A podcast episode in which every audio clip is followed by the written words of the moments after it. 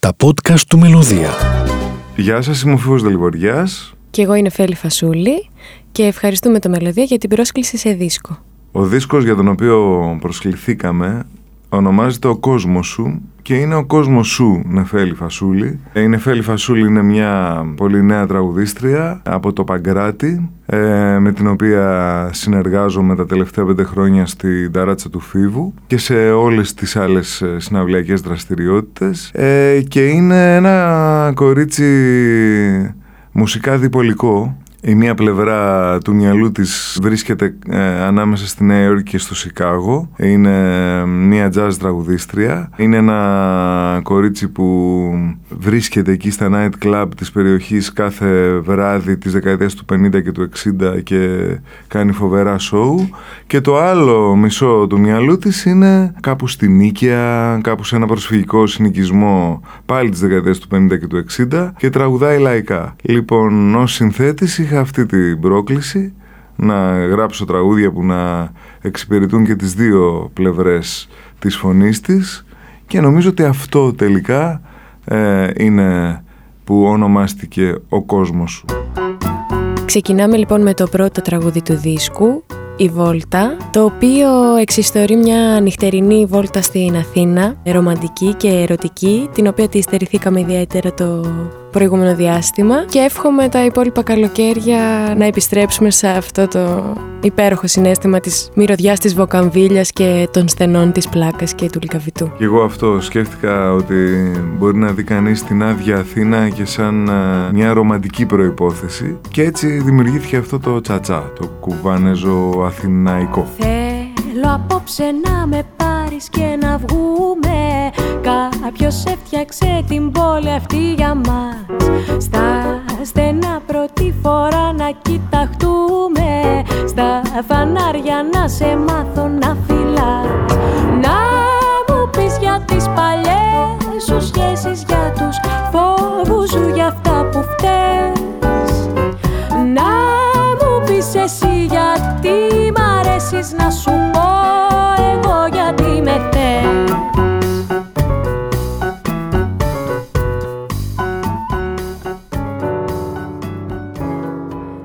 επόμενο τραγούδι είναι το πρώτο που έγραψα για τη φωνή της Νεφέλης. Το «Δεν ξέρω με τι μοιάζει». Είναι σαν κάποια παλιά τραγούδια του Τσιτσάνη, του Μιτσάκη, αστικό ρεμπέτικο δηλαδή, ρεμπέτικο της πόλης και μιλάει ακριβώς για αυτό που νιώθουμε όταν γράφουμε τραγούδια. Με τι μοιάζει τελικά αυτό; Κάτι μου θυμίζει, αλλά τι είναι αυτό τελικά; Όλα τα τραγούδια θυμίζουν το ένα το άλλο, αλλά αυτό που υπάρχει μέσα στην καρδιά βρίσκει τον τρόπο να υποθεί τελικά. Συμφωνώ απόλυτα. Εγώ πάντα για αυτό το τραγούδι λέω ότι είναι ένα φελινικό ζεμπέκικο. Έχει αυτό το καλλιτεχνικό αδιέξοδο και αυτό το υπαρξιακό ταυτόχρονα αδιέξοδο που αισθάνεσαι τόσα πολλά πράγματα τα οποία δεν ξέρεις να τα εκφράσεις. Ξεκινάς, αισθάνεσαι την ανασφάλεια, μοιάζει με κάποιο άλλο. Τι είναι τελικά αυτό που θέλω να πω; Και βγήκε αυτό το πολύ μικρό διαμαντάκι. Δεν ξέρουμε τι μοιάζει. Πολλά τραγούδια μοιάζουνε, θυμίζουν τον Ατάλο. Πολλά τραγούδια μοιάζουνε, θυμίζουν τον Ατάλο. Μα εγώ το πόνο της καρδιάς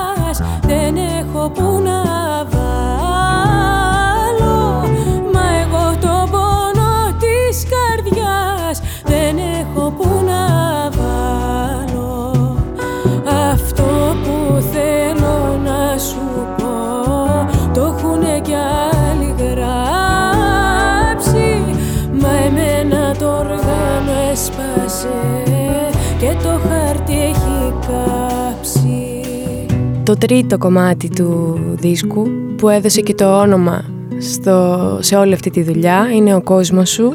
Βροχή κυλιέται πάνω στα θεία Μια πολύ μελαγχολική μπαλάτα του Φίβου Δελιβοριά που εμένα προσωπικά ε, σπάραξε η ψυχή μου την πρώτη φορά που το άκουσα. Είναι στην ουσία μια επίκαιρη ε, ελεγία σε αυτόν τον έρωτα που ζούμε οι νέοι που είναι έτσι αποξενωμένος και πολύ μοναχικός στην τελική που στέλνεις μηνύματα, υπάρχει μια επιφάνεια δεν φτάνεις ποτέ στον κόσμο, στο βαθύ κόσμο του άλλου και με συγκίνησε ιδιαίτερα και τον ευχαριστώ. Κι εγώ γυρίζω ελπίζω να πω συγγνώμη Και εγώ μόλις έγραψα το τραγούδι αυτό που βγήκε πάρα πολύ γρήγορα σε σχέση με τα άλλα Αισθανόμουν πολύ συγκινημένος Δεν ήξερα από πού έρχεται το τραγούδι αυτό Και αποφάσισα στο δίσκο να είναι ολόγυμνο Δεν έχω άλλον τέτοιο πόνο νιώσει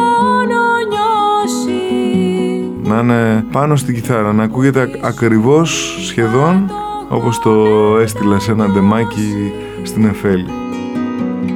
Μέσα από το τζάμι έχει ζωή θολώσει Θα ακούσετε όμως στο τέλος δύο πολύ όμορφες φράσεις στο πιάνο που δίνουν ακριβώς όλο το υπόγειο συνέστημα του τραγουδιού.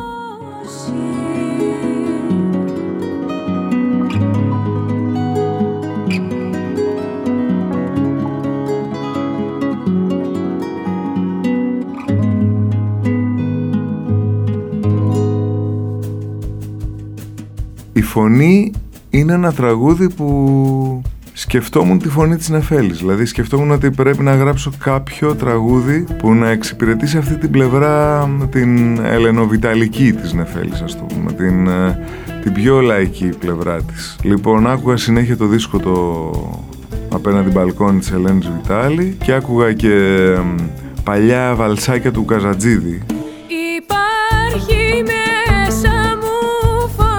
μιλάγανε για την προσφυγιά, μιλάγανε για τους προσφυγικούς συνοικισμούς για τον Πειραιά και τα λοιπά και έκανα ένα τέτοιο βαλσάκι. Και σκεφτόμουν ότι η λαϊκή φωνή που υπάρχει κρυφά μέσα στην Εφέλη αλλά που υπάρχει και κρυφά σε όλους μας νομίζω είτε τραγουδάμε είτε όχι εδώ όσοι είμαστε από την Ελλάδα από πού κατάγεται, ότι είναι μια φωνή πρόσφυγας, μια φωνή που μεταναστεύει στον ύπνο της. Αυτό ακριβώς πήγα να πω κι εγώ, και αυτό το δύστιχο. Ίσως έχει αυτό το κομμάτι ένα από τα πιο αγαπημένα μου δύστιχα που είναι μαχαιριά στην καρδιά με την πρώτη φορά που το ακούς. Όλοι μεταναστεύουμε στον ύπνο μας τη νύχτα, μα η μέρα η αφιλόξενη μας πιάνει μες στα δίχτυα. Όλοι μεταναστεύουμε στον ύπνο μας τη νύχτα Είναι ένας πολύ ωραίος καημός αυτός που τραγουδάμε σε αυτό το κομμάτι και ακούστε το. πιάνει μες στα δίχτυα Μα η μέρα η αφιλοξένη Μας πιάνει μες στα δίχτυα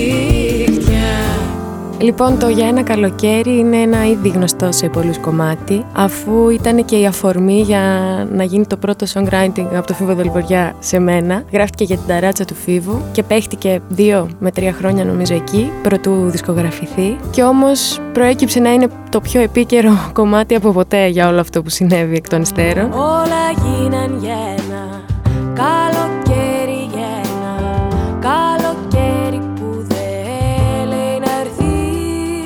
Είναι ένα καλοκαίρι και μάλλον ήρθαν ήδη δύο καλοκαίρια που οι κατασκηνώσεις δεν έχουν παιδιά, τα μπαρ δεν έχουν ποτήρια. Στίχο με στίχο δηλαδή είναι όλο αυτό το πράγμα που βιώνουμε εδώ και δύο χρόνια συνεχόμενα και εύχομαι να, να μην χρειαστεί να το τραγουδάω άλλο από εδώ και πέρα.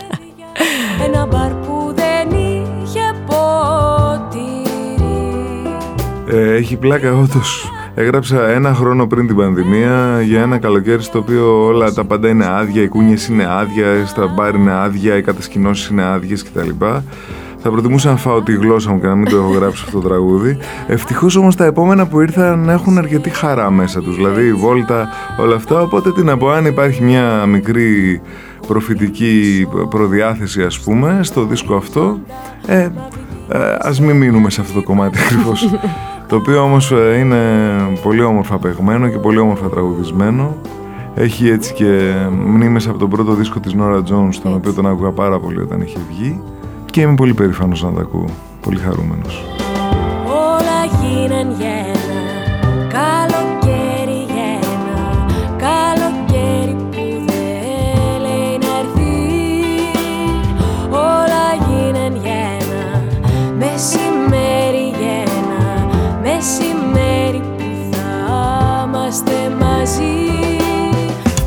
Το στην Αχερουσία είναι ένα αφιέρωμα σε δύο δίσκους στο απέναντι μπαλκόνι της Ελένης Βιτάλη και στην εκδίκηση της γυφτιάς των Ρασούλη Ξιδάκη. Έχει ακριβώς αυτό το πράγμα το Το τσιφτετέλι που όμως λέγονται διάφορα πράγματα. Στην πρώτη στροφή μιλάει κανείς υπαρξιακά για το ερωτικό του ας πούμε, στη δεύτερη μιλάει υπαρξιακά για τα πολιτικά και στην τρίτη για τα μεταφυσικά, για τη μεταφυσική του ροπή. Κάτι που το έκανε πάρα πολύ ο Ρασούλης στους στίχους του και που το κάνει και ως τραγουδοποιός εξαιρετικά η Ελένη Βιτάλη. Είναι το λεγόμενο υπαρξιακό τσιφτετέλι του δίσκου γιατί αυτό είχα πάντα ανάγκη από τα τσιφτετέλια. Ένιωθα ότι πάντα μου αρέσουν ενοχικά πολύ αλλά στην ουσία πάντα έλεγαν, έκρυβαν και ένα πολύ ιδιαίτερο νόημα, πολύ βαθύτερο από αυτό που φαίνεται από την πρώτη στιγμή που θέλεις απλά να τα χορέψεις. Και αυτό το υπαρξιακό που κρύβει μέσα είτε ως προς τον έρωτα είτε ως προς την κοινωνία είτε γενικά προς το μεταφυσικό όπως είπε και ο Φίβος, εμένα με εκφράζει ιδιαίτερα γιατί είναι αγωνίες που ακόμα με τρώνε μέσα στο κεφάλι μου και δεν, δεν έχω καταφέρει να βρω την άκρη. Οπότε τραγουδώντας το ελπίζω να φτάσω λίγο πιο κοντά σε αυτό. Υπάρχει ο στίχος που τελειώνει, που είναι πραγματικά ένα μικρό αφιέρωμα στον Μανώλη Ρασούλη, που λέει «Τίποτα δεν έχει σημασία, υποθάνατος στην Αθανασία, μα δεν του έδωσε καμία σημασία η Αθανασία». Τίποτα δεν έχει σημασία Υποθάνατο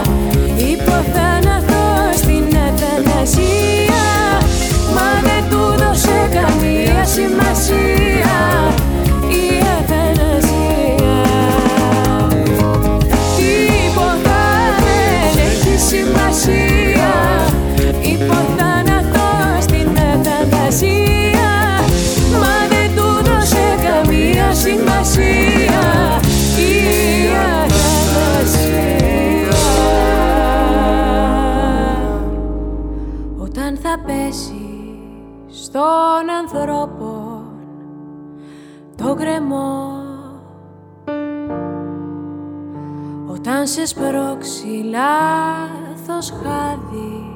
Λοιπόν, το επόμενο είναι κρυφά ένα από τα αγαπημένα μου ίσως κομμάτια του δίσκου. Όταν θα πέσεις είναι ένα ωραίο κλασικό θα έλεγα blues στη μορφή του σαν κομμάτι αλλά με στίχο ιδιαίτερα απρόβλεπτο. Ε, Εγώ το λέω το blues της ψωροπερηφάνειας γιατί αυτό είναι στην πραγματικότητα. Υπενθυμίζεις σε όλους μας πως υπάρχει ένας άνθρωπος που ακόμη και αν ξεφύγουμε, ακόμη και αν μπλεχτούμε σε πολλά πράγματα ε, που μας επηρεάζουν στην καθημερινότητα υπάρχει ένας άνθρωπος που είναι πάντα πιο πάνω από όλα αυτά και μας τα καθαρίζει και θα μας τραβάει στην επιφάνεια. Πάντα πίστευα ότι η αληθινή αγάπη, ο άνθρωπος που σε, που σε αγαπάει πραγματικά, φαίνεται όχι τις στιγμές που είναι δύσκολες. Είναι αυτός που κάνει υπομονή τις στιγμές που όλα πάνε πολύ καλά για σένα. Δηλαδή όπου αρχίζεις και την ψωνίζεις, που αρχίζεις και ξέρω εγώ αισθάνεσαι ιδιαίτερα ανεξάρτητος και εμ, η αγάπη σε εκνευρίζει κάπως σαν έννοια. Αν υπάρχει ένας άνθρωπος που μπορεί να υπομείνει εκείνη την ώρα δίπλα σου όλο αυτό το πράγμα που, που υπάρχει. Αυτός ο άνθρωπος όταν θα έρθει η ώρα της πτώσης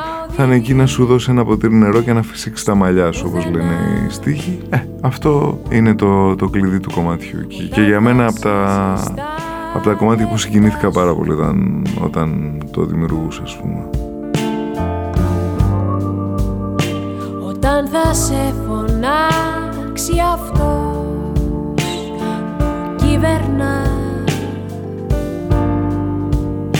Για να σου δείξει το αγάλμα σου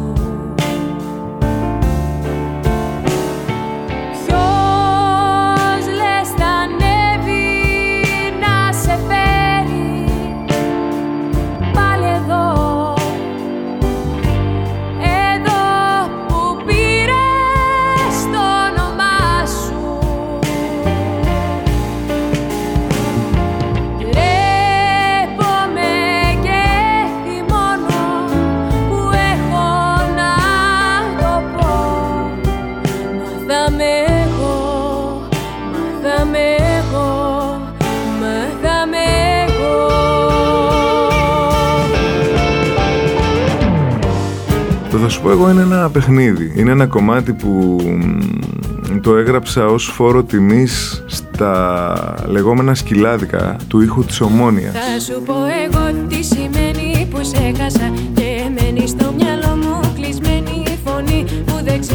τέλη δεκαετίας του 70 και αρχές δεκαετίας του 80. Δηλαδή «Ερώτα μου αγιάτρευτε», «Σ' αγαπάω μ' ακούς», «Τα μαύρα μάτια σου», κομμάτια τα οποία καταλάβαμε την καλλιτεχνική τους αξία πολύ αργότερα. Αυτά ηχογραφούνταν σε πολύ μικρά στούντιο κοντά στην Ομόνια από εταιρείες που λεγόντουσαν Πάνιβαρ ή Βάση Παπ, κάπως έτσι και πολλά τα λέγαν νέοι τραγουδιστές, ο Κώστας Κόλιας, ο Δημήτρης Κοντολάζος, ο Γιώργος Μαργαρίτης πολύ μικρός τότε και τα έγραφαν συνθέτες, τους παίρναν τηλέφωνο, παίρναν το Μουσαφίρι, παίρναν το Σούκα και τους τα στέλνανε σχεδόν με το κιλό.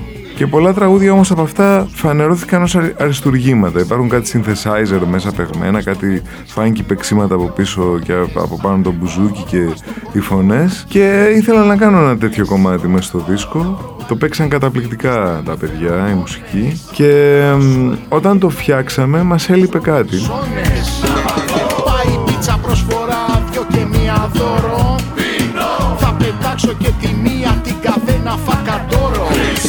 Και λέγαμε ότι θα ήταν ωραίο ένας ε, ράπερ ας πούμε που αγαπάει το καλτ και που μπορεί να δώσει αγάπη και τρυφερότητα μέσα από ένα hip hop μονόλογο θα έπρεπε να έρθει και αυτός αποδείχτηκε ότι δεν ήταν άλλος από το Δημήτρη Μετζέλο που έχει κάνει πολλές τέτοιες ας πούμε καταδύσεις μουσικές και ήρθε και έκανε κάτι καταπληκτικό κατά τη γνώμη μου εγώ επιτέλους έγινα πρωταγωνίστρια στο αυτή νυχταμένη όπως ε, το ονειρευόμουν. Τι σημαίνει που μ' αφήσες και μένεις Ξέρω ότι αυτή η εποχή για μια τραγουδίστρια είχε πολλά καλά και χίλια κακά ταυτόχρονα αλλά έστω και για μια μικρή κατάδυση σε αυτές τις κάλτ στιγμές ε, ήθελα πολύ να πω ένα τέτοιο κομμάτι αφού ε, δεν το κρύβω ότι είμαι μεγάλη ακροάτρια αυτού του ρεπερτορίου. Εγώ έχω να πω πόσο σε αυτό το κομμάτι πόσο συγκλονιστική ήταν η συμμετοχή του Δημήτρη Μετζέλου, ο οποίος είναι μέγας cult fan. Σημαίνει που μ' άφησες, γιατί πια ξέρει η τουλίπα που ανάστησες. Ξέρει άπειρα πράγματα και με είχε σοκάρει και το πόσο ταυτόχρονα δεικτικός ήταν που σε μία μέρα έγραψε αυτό το την υπέροχη ρήμα και ήρθε και ολοκλήρωσε αυτό το κομμάτι. Ε, οπότε βάλτε το δυνατά και εδώ σηκωνόμαστε, χορεύουμε και, και αισθανόμαστε ότι είμαστε σε ένα μαγαζί της επαρχίας τη δεκαετία του 70.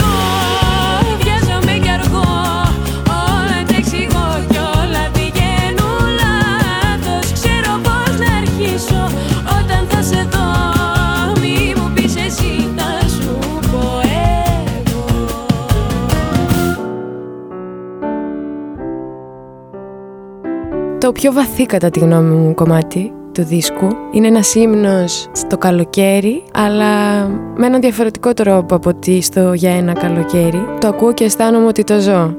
Θα έρθει μια μέρα που θα βρεθούμε Είμαι στα σκαλάκια της Κάζα Μαλαπάρτε, αυτής της βίλας και ζω το απόλυτο καλοκαίρι που κατεβαίνω τα σκαλιά, η θάλασσα είναι από κάτω και δεν θα με βρει ποτέ το φθινόπωρο. Ε, είναι πολύ βαθύ και συγκινητικό κομμάτι και πραγματικά ευχαριστώ το Φίβο που μου έδωσε αυτή τη, τη δυνατότητα να έχω ένα τέτοιο τραγούδι στο δίσκο. Κάζα Μαλαπάρτη για όσους δεν γνωρίζουν είναι, μια, είναι το σπίτι του Εουτζένιο Μαλαπάρτε ενός παλιού συγγραφέα Ιταλού που το είχε χτίσει στο Κάπρι.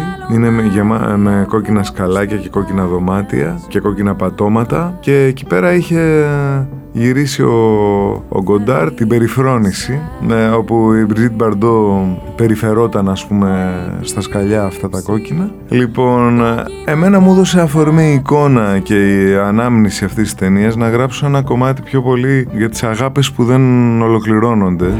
Και του φίλου σου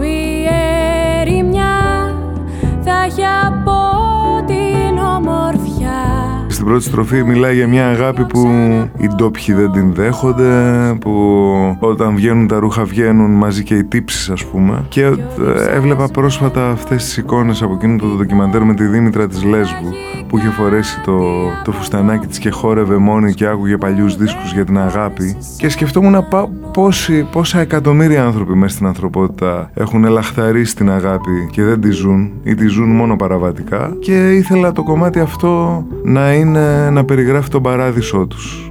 Ε, θέλω να πιστεύω δηλαδή, ότι αυτή η Κάζα Μαλαπάρτα του κομματιού είναι ο παράδεισος στον οποίο πηγαίνουν όλοι αυτοί οι άνθρωποι που δεν αγάπησαν και δεν αγαπήθηκαν μετά τη ζωή τους ας πούμε αυτό. Κανέναν δεν θα περιφρονούμε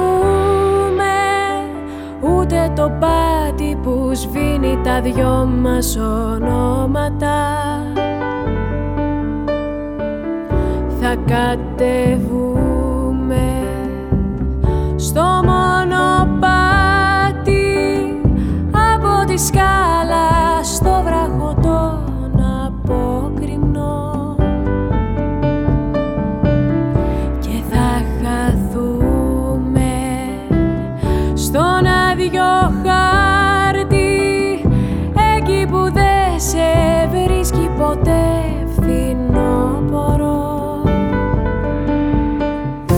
ζωή και η σκηνή είναι ένα κομμάτι με το οποίο τελειώνει ο δίσκος και το οποίο είναι εμπνευσμένο από τα καλλιτεχνικά τραγουδιστικά ζευγάρια. Το Μπιθικότς και τη Βουλακίκα, το Μπάνο Γαβαλά και τη Ρία Κούρτη, το Τζόνι Κάς και τη Τζουν Κάρτερ. Αυτά τα πρόσωπα που τα ακούμε σε δεκάδες παλιές ηχογραφίες και είναι οι φωνές τέλεια ταιριασμένες η μία με την άλλη. είναι η ζωή και περνάει σαν πυρετός. Μα από τότε που σε κοίταξα βγήκα απ' τη ζωή εκτός.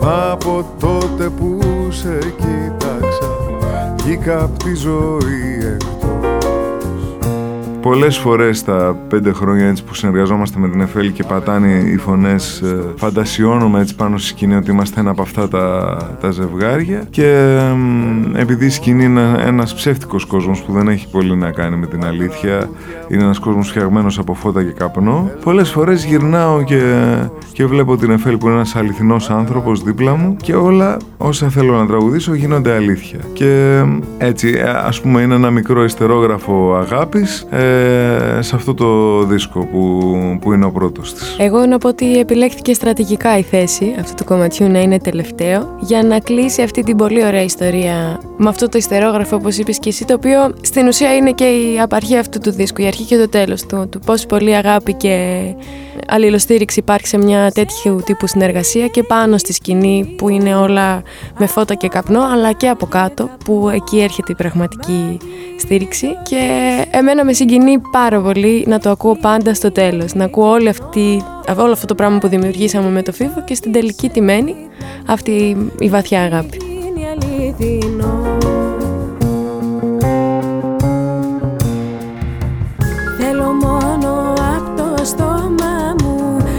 Τραγούδια σου να ακούν Θα πεθάνεις μες στο σώμα μου. Στη ψυχή μου θα σε βρουν. Θα πεθάνεις μες στο σώμα μου. Στη ψυχή μου θα σε βρουν. Και είναι μουσικά ένα μποσανόβο ζεϊμπέκικο. Είναι εννιάρι δηλαδή, αλλά παιγμένο σαν μποσανόβα. Το λέω έτσι για να το παρατηρήσει ο ακροατής.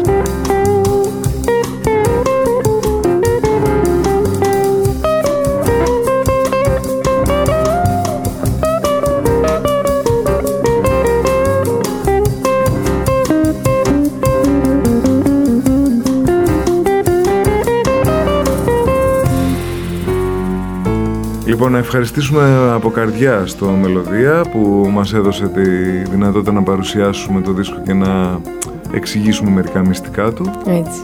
Ήμουν ο Φίβος Δηληγοριάς. Ήμουν η Νεφέλη Φασούλη και σας ευχαριστούμε πολύ που το ακούτε. Καλή ακρόαση και καλή βουτιά στον κόσμο της. Έτσι. Πες τους όλα τα κομμάτια σου να τα μάθουν να τα λένε Θέλω μέσα από τα μάτια σου τα δυο μάτια μου να κλαίνουν Θέλω μέσα από τα μάτια σου τα τραγούδια μου να κλαίνουν